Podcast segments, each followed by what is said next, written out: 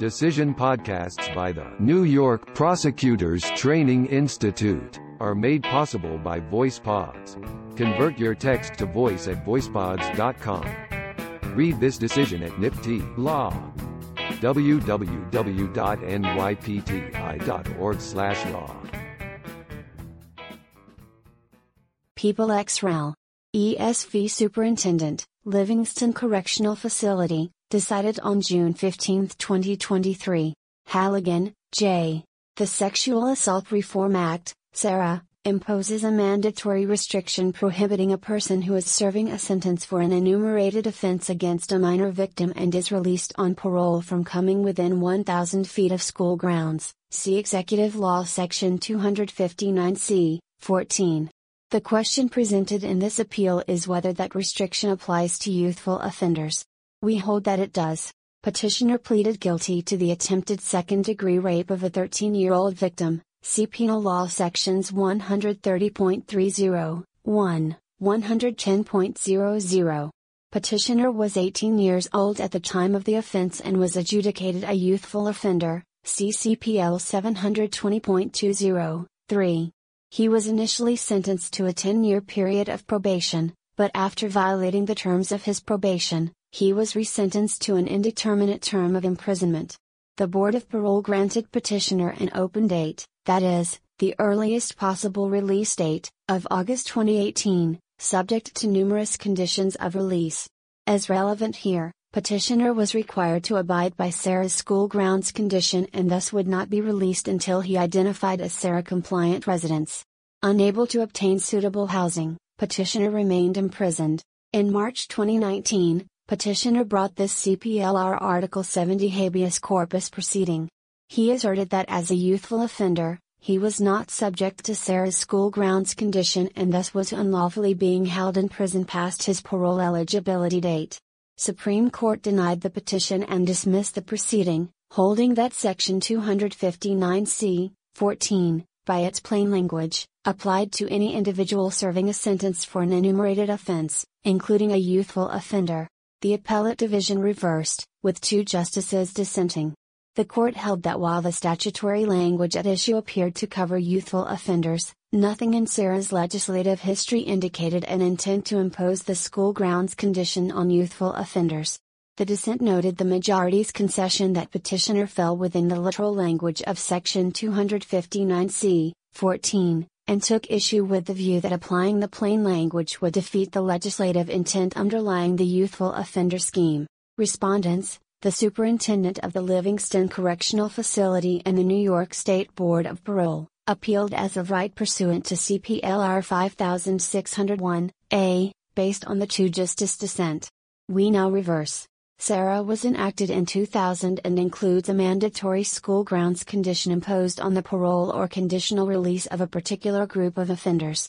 Specifically, as relevant here, Executive Law Section 259C, 14, provides that, notwithstanding any other provision of law to the contrary, where a person serving a sentence for an enumerated offense, and the victim of such offense was under the age of 18 at the time of such offense, is released on parole, the board shall require, as a mandatory condition of such release, that such sentenced offender shall refrain from knowingly entering into or upon any school grounds, as that term is defined in Penal Law Section 220.00. 14.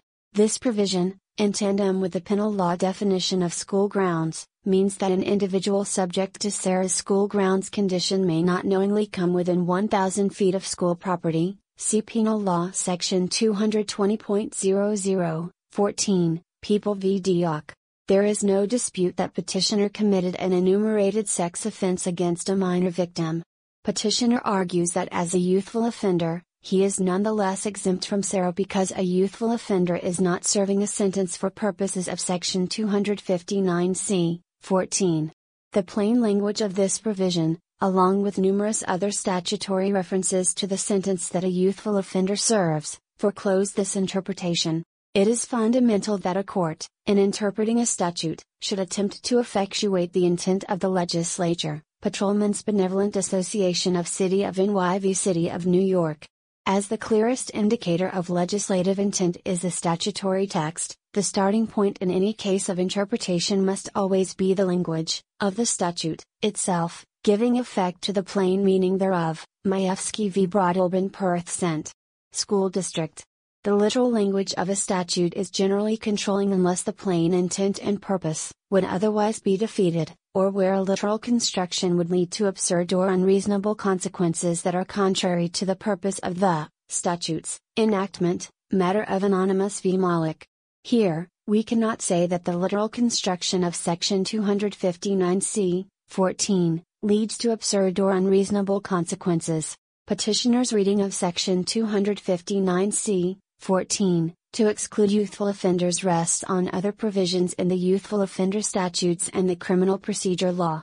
Petitioner notes that when an eligible youth is adjudicated a youthful offender, the conviction is deemed vacated and replaced by a youthful offender finding, CPL 720.20, 3.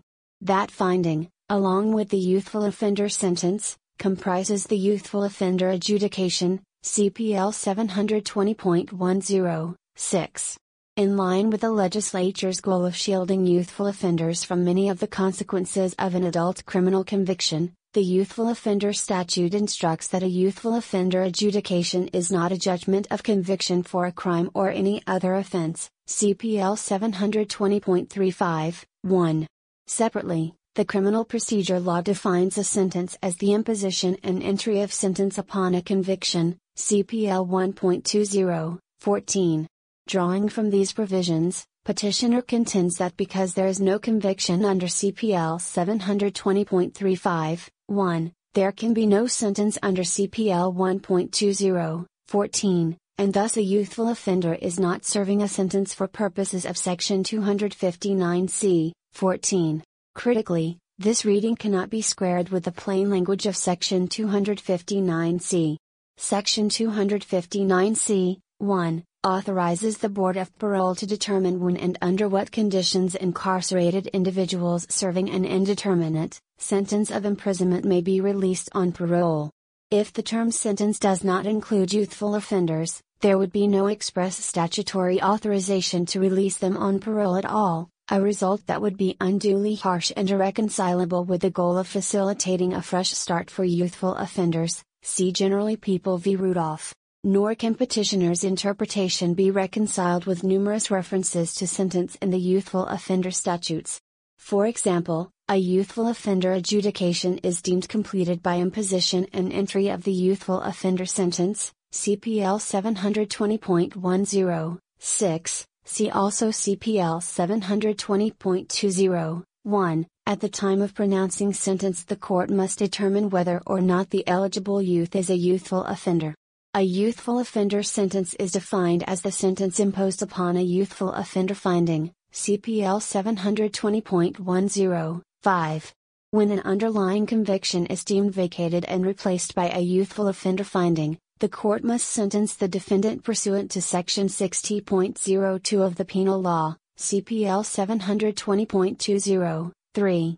Section 60.02, in turn, uses the term sentence 11 times in setting forth the parameters of how a person is to be sentenced pursuant to a youthful offender finding. See Penal Law Section 70.002, E, 3, B, see also Penal Law Section 65.00, 3. Given the repeated use of the term sentence in relation to youthful offenders and the use of that same term in Section 259c, 1, and 259c, 14. We cannot conclude that the legislature thought youthful offenders do not serve a sentence, or meant to exclude youthful offenders from the school grounds condition on this basis. To be sure, we have on occasion imported a definition from the criminal procedure law to give meaning to terms in other statutes, and petitioner asks us to do that here. Where the same word or group of words is used in different statutes, if the acts are similar in intent and character, the same meaning may be attached to them. People v. Duggins, see also People v. Montilla, importing CPL definition of conviction to the penal law, matter of Gunning v. Codd, importing CPL definition of conviction to the public officers law. Not only are there meaningful differences between the character and purposes of the CPL and those of the executive law, but importing the CPL's definition of sentence into Section 259C, 14, would render incoherent the portions of Section 259C noted above and the repeated statutory references to the sentence imposed on a youthful offender. This is sound reason enough to differentiate between the provisions, see Gunning, McKinney's Consolidated Laws of NY, Book 1, Statutes Section 236, Comment, any presumption that the same meaning attaches to a word used in different statutes may be rebutted by the surrounding circumstances and other indications of legislative intent. The legislative history of CPL 1.20, 14, is consistent with our conclusion. It indicates that the term sentence was defined in order to clarify the uncertain meaning of the term conviction and to distinguish between a conviction, a sentence, and a judgment for purposes of appellate and post conviction review. The legislative history suggests no similar intent to establish a single controlling meaning for the term sentence across other statutory provisions. Petitioner also argues that applying the mandatory school grounds condition to youthful offenders eligible for parole would be inconsistent with the legislature's decision to exempt from that condition those youthful offenders sentenced to probation or conditional discharge.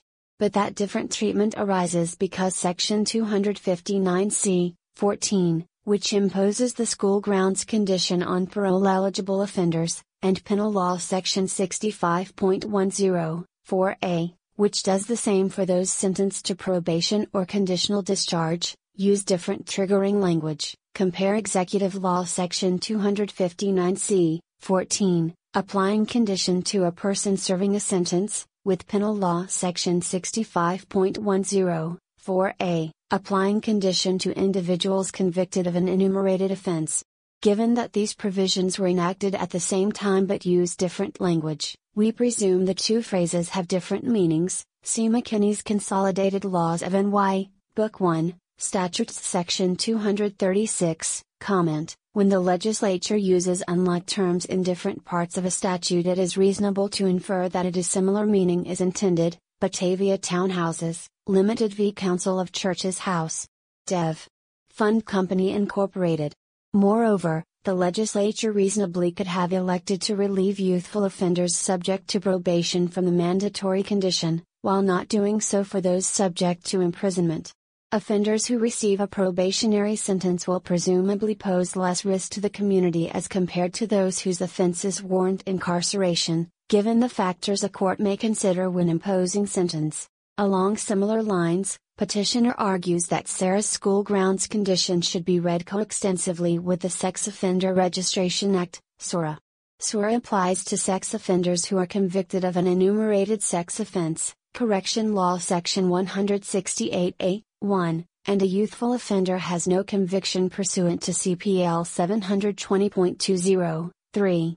But the legislature employed different language in Section 259C, 14, applying the school grounds condition to all persons serving a sentence for an enumerated offense.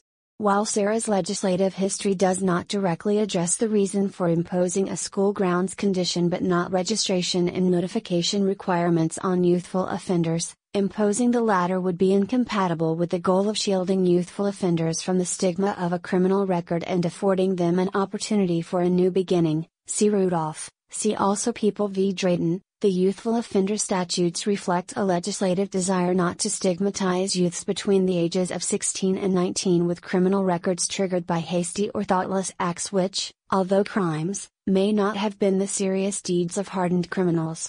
The Appellate Division acknowledged that Section 259C, 14, applies to youthful offenders on its face. That court nevertheless took the view that giving effect to SARA's literal terms would not further SARA's legislative intent and would be inconsistent with the objectives of the youthful offender statutes. On those latter points, we disagree.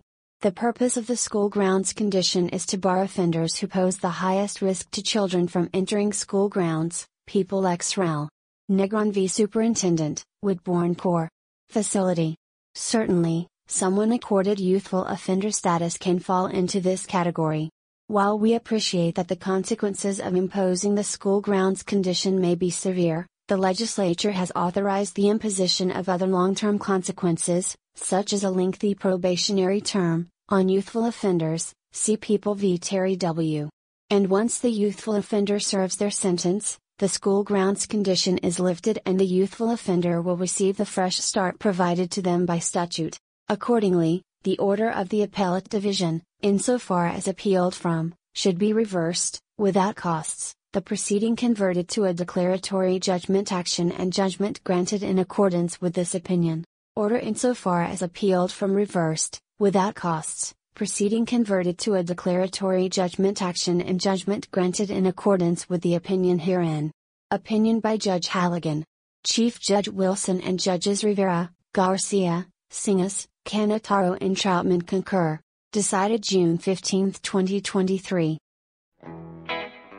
Decision podcasts by the New York Prosecutors Training Institute are made possible by VoicePods. Convert your text to voice at voicepods.com. Read this decision at NYPTI Law. www.nypti.org/law.